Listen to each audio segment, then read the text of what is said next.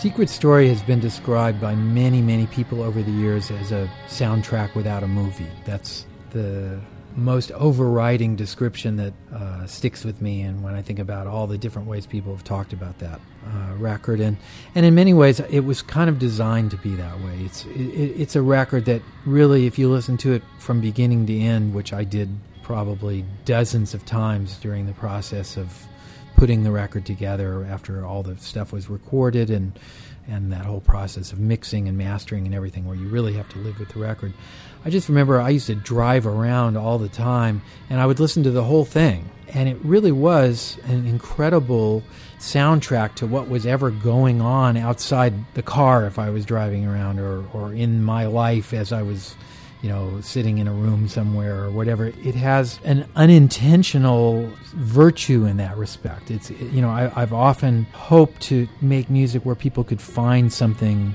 in the music that reflected themselves in it. And I was, I was very surprised to find it happening to me with my own music as I was listening to it.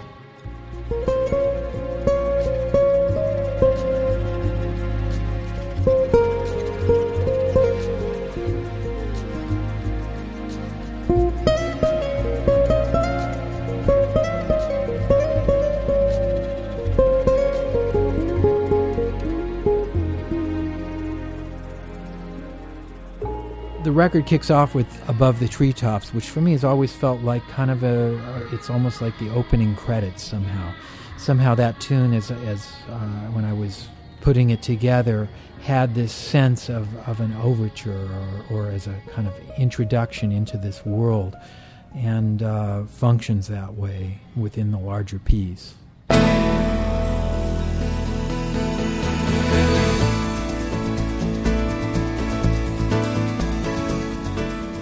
Facing West is sort of the launching point for the journey in a way after the opening the singers invoke on uh, above the treetops. And in many ways references a lot of the essential conceptual qualities that the group had covered so well you know when we first started. And and uh, you know that feeling and that sort of quality of the midwest and you know that sort of open spaces kind of thing was what the tune suggested. And you know the original version of this i'm playing piano and of course i could never really quite get that same feeling like lyle who's such a master at that um, you know is is able to to get in. And i was really happy that he agreed to come in and play on it because it, it's so much of of that thing. And the tune basically the house that i grew up in was facing west. You know we we had a great late day sun thing happening in, in in the front of our house that I always felt like I grew up in that kind of light and that that whole thing of living in Missouri facing towards Kansas and this tune just brings that feeling to me.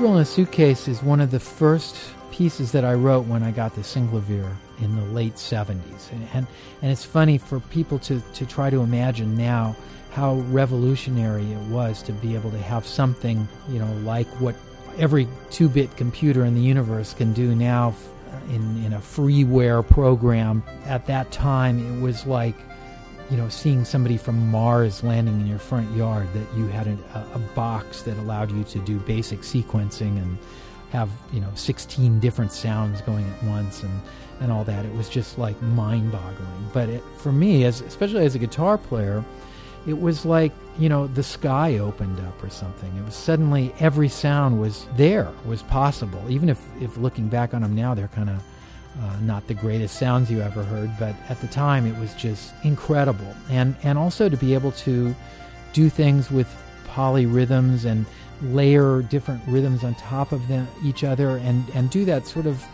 uh, at will compositionally and get an immediate uh, model of what you were doing was just miraculous. And uh, this tune was kind of one of the first sketches that I did, you know, and, and you couldn't edit anything, you couldn't change anything. You, you, you kind of had to play it in sort of like you played to a tape recorder at, at that time.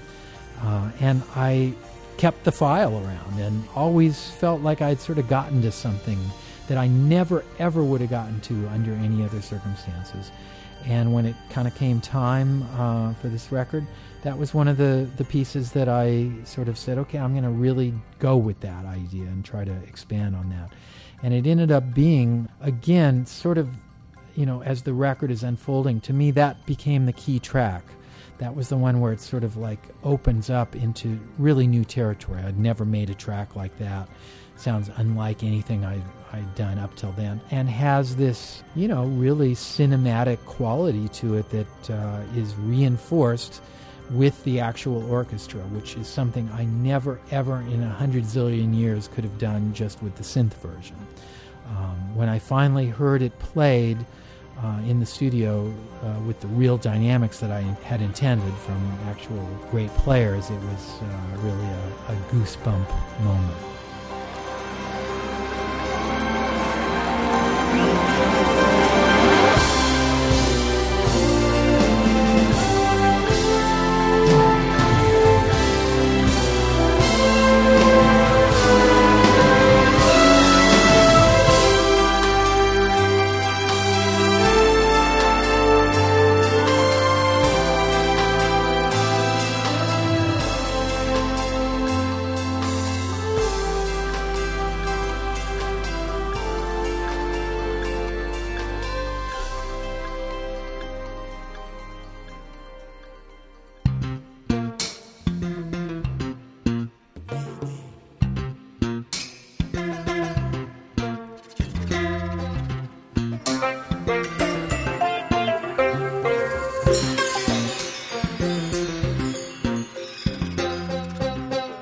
Finding and Believing is certainly the most ambitious writing on the record. And um, as a piece, it's quite a long form that goes through many different sections and sort of evolves in a way that, again, is not like anything I had done prior to that um, in any situation. Again, it's where the orchestra, I think, really becomes an essential part of what the piece is. The range of feelings and qualities that this tune invokes is something that kind of reflects the complexity of of what had uh, been emerging in, in my life that was different from Bright-Size Life and from the early records that I'd made. There's a an ambiguity to the kinds of chords, particularly in the middle section, that sort of invoke something other than just diatonic harmonies to a particular key or, or modal playing or jazz harmony. It's a completely different kind of of way of thinking about what harmony can be, and you know also the the sort of narrative, expositional quality of what this piece offers is special and different from other stuff. All of this music was written and kind of conceived within the environment of the Synclavier, which was such a kind of freeing set of possibilities for me. I mean, it sort of opened up all of music in a way, sort of beyond just the, the limits of guitar. And even though the guitar was in my hand for a lot of the writing process, I could also enter material from a keyboard or even just, you know, from a very primitive sort of computer terminal text type uh, of way. And did. And, and some of these pieces sort of were the results of experimenting with that technology. And, you know, it's funny how having a new piece of equipment uh, or a new platform to kind of build your ideas off of can often give you a, a push into territory that you might have gotten to other ways or you might not have. And, um, you know, a piece like Finding and Believing just would not have existed for me with just pencil and paper. The sonic possibilities of that world were uh, really um, inspiring to me.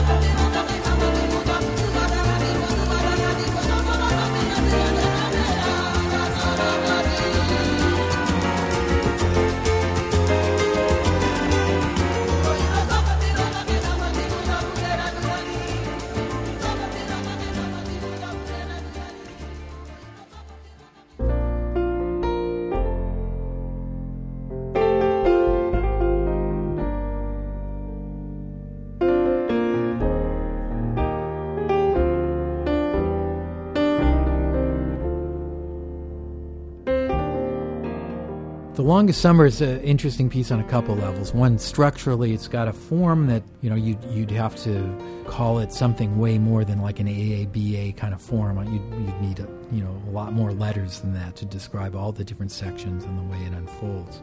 It's also, I guess, notable because that's me playing piano on there. I do write most of the music on piano. Don't consider myself a piano player, but in, in the case of that particular tune, that was sort of the the central melodic voice. And, you know, I had originally done it as a demo on the Synclav. Then, as now, a, a sampled piano really doesn't cut it. So either I was going to have to get somebody else to come in and play it, or play it myself. And, you know, it, it, was kind of a fun challenge and, and an interesting thing for me to come up with that um, approach of, you know, sitting there at the keyboard and having to come up with a performance and uh, that may well be my first and last piano playing recorded performance, but nevertheless, that's me in there. And uh, the feeling of this tune is a special one. This is one, again, that people comment on to me often. It's, you know, I don't know how many uh, weddings, births, you know, and other personal events this has been the accompanying music to, but it, it would be dozens, I guess, by now. Um, it's a tune that people seem to really respond to. That solo on there, the, the, the, guitar synth solo, is just for whatever reason one of my favorites of, of my recorded stuff. When people ask me that, I, that's one that I always point to. And I remember the day of, of recording that. You know, like everything else on the record, all the guitar stuff that I finally ended up using, I was having to do as an overdub. Um, you know, there were there, there was almost nothing played you know with other musicians at the time. And uh, that's a very difficult task as an improviser. It seems like it would be easy because you can do it again or if you want to which i of course did. But to get something happening that goes deep inside the music and inside the track is way harder than just playing with a good band you know. And also the fact that you you do know that you can do it again puts a very odd spin on things and I remember finally getting to the point where this solo emerged and uh, thinking, okay, now it's starting to really talk about what this tune is about.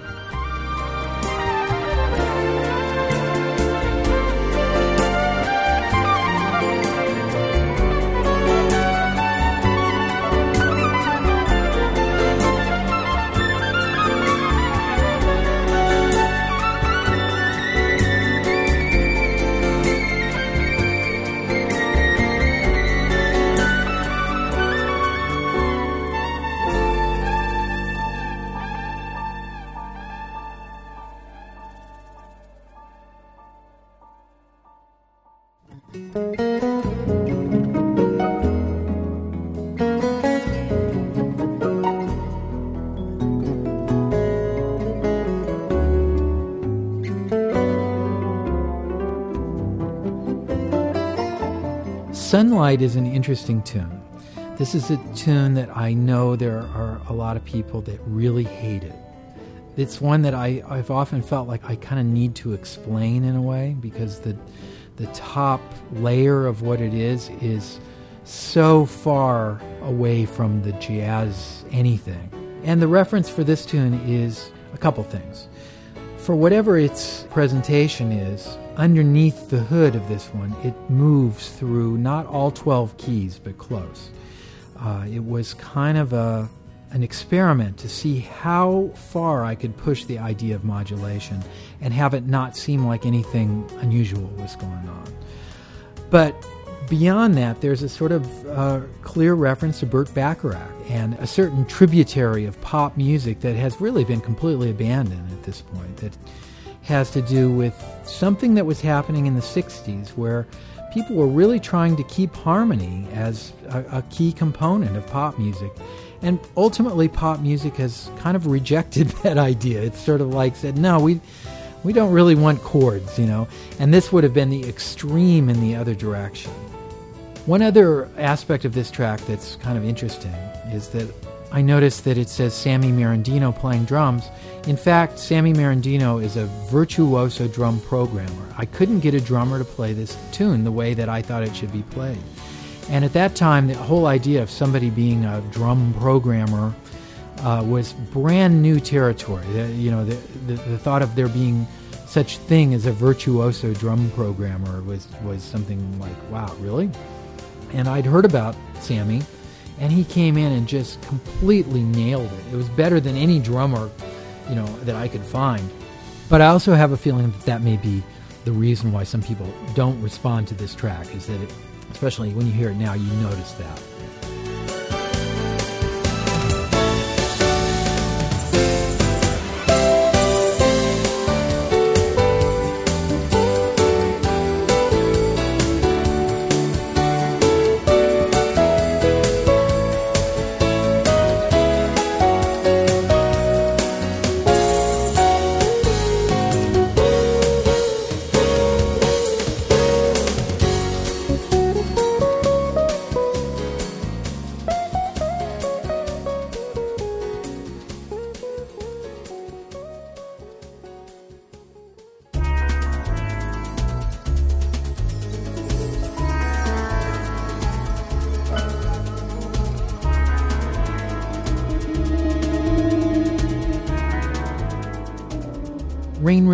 Tune that has one of those uh, mood things happening that, uh, especially with the palette that was available with this uh, project, with the orchestra, with the various guitars, the whole idea of layering things and overdubs and you know having that expansive potential for, for sound combinations. This piece was designed just for, for that. This one, as the tour progressed, when we did do a, a, tour that followed, became a real favorite live. It, it, was very effective live. It had all of these sound things going on with rain, and you know, we really did a whole uh, treatment of, of the piece on the record that uh, translated well live. This was another one that the solo, the guitar solo on that, I, I, I liked the sound we got on the guitar and the way that it sat, and the whole track was was working well, and uh, Uh, and also the the way that the orchestra enhances the guitar and expands on it.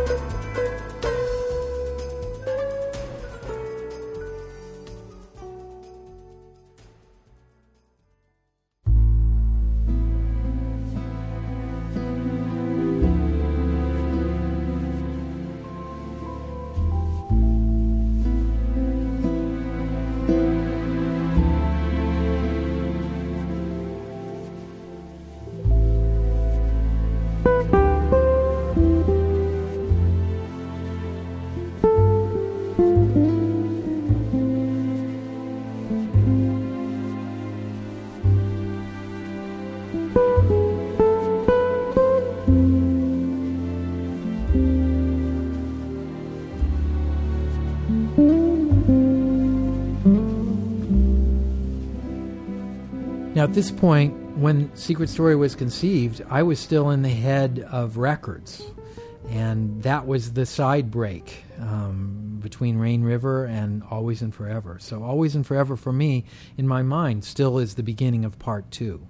And to me, if part one was everything that had happened to that point, part two was sort of the reflection of everything that had happened to that point in a way that has a very strong uh, melancholy, you know, pensive, somewhat dark view of things. It begins with Always and Forever, which is a special tune on, on a bunch of levels. It, it, it has, has wound up being probably the tune of mine that's most played by other people. There's there's got to be 20 or 30 different versions of Always and Forever now, maybe probably more than that. Um, that have, people have recorded, and it's almost become a standard tune in some ways. I, I, hear people playing it all over the world now, and it's a tune that, that I wrote for my parents. Uh, both my mom and dad are uh, great people who uh, have uh, also now at that at that time we were together for about 50 years. They're going on 60 years together now, and that in itself is in, an inspiring thing. But uh, they they were really such great parents for, for me and my brother. They they really uh, gave us. Uh, you know the, the the window to become the musicians that we both are through their enthusiastic support of, of what we were doing and, and also through exposing us to music and letting us understand what music is through their love of it. So this was a tune written for them that features uh, what Toots Thielemans once told me were his most famous eight bars. He said, "Man, I've made all these records with all these different people, and all anybody ever talks about is that eight bars that I play on that tune of yours, you know." And uh, you know, the whole thing is set up to let Toots's uh, little interlude there be the peak of this, uh, you know, orchestral moment. And uh, he just came in and, you know, I I had a, a sort of, you know, synclavier version of what I'd hoped, and he just kind of laughed and said, "Okay, turn on the tape," and, and uh, you know, instantly played that famous uh, solo there.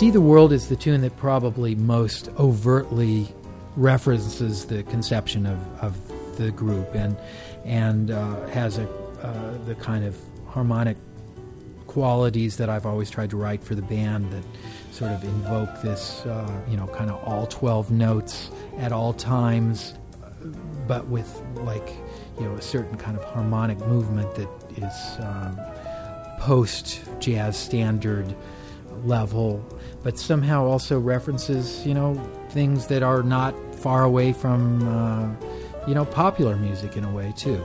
Uh, there's a, a, very fine thread that allows all of those things to be simultaneously possible. That, uh, you know, this tune would be a good example of, uh, you know, I would use as a as an argument to defend that conceptual idea, um, much in the same way that uh, a lot of the music for the group does what is kind of cool about this tune is that I had done all literally these exact parts, you know, with uh, the synclavier that I then filled in with, uh, you know, fantastic horn section that's really the cream of the New York crop.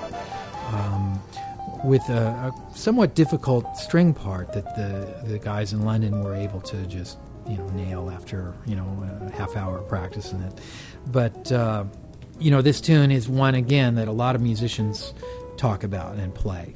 Um, it's very difficult. The changes on this to solo over are, you know, right up there among the, the hardest ones that, that, I've ever had to play. One of the memories I have of this tune is that we actually did this tune on the Tonight Show. Um, and uh, you know, I remember thinking, you know, I was crazy to, to tr- attempt to play on these changes in front of X number of millions of people, and it, and in fact, it isn't a very good version, uh, much better on the record. But uh, it was a tune that you know was really fun to play live and, and works well at that point in the record.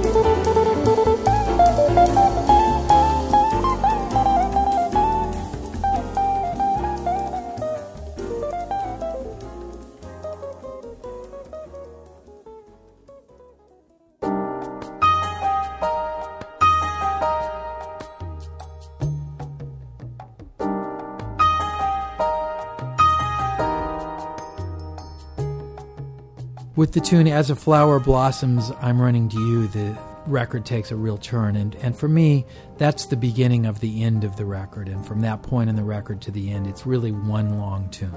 That particular piece was, you know, written on the synclav without the idea of there being any element of voice. But there was something about the piece that was very Japanese to me somewhere. It reminded me of Japan, and I've had such incredible experiences over the years in Japan. I had worked with Akiko Yano around that time and had admired her so much from before, and I continue to admire her. She's one of the real visionaries in music. And I just wanted to have a little something, a little flavor of, of that in there. And, and in fact, the words that she sings are uh, the Japanese words that mean as a flower blossoms, I'm running to you. I always thought that was so beautiful uh, that that's what we called the tune.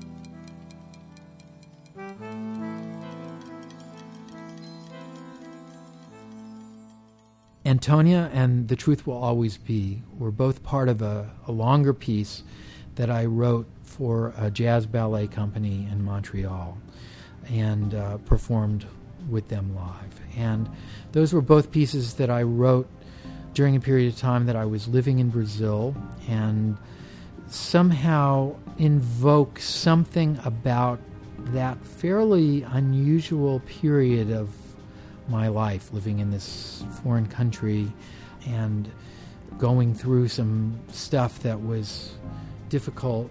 And yet at the same time, this is the center of the record. The whole record has been leading up to these, you know, four tunes that, that in the record. And in many ways, I don't have too much to say about these. They really speak for themselves. I can't really even talk about them to try to describe the next four tunes is kind of impossible for me. It, it's just kind of what it is. The feelings that those tunes invoke, it's the same for me now as, as then. And then I thought it was about something, but it turns out it's not about anything. It's just the way it is. Any of the specifics that led to it are absolutely incidental now to the, the result.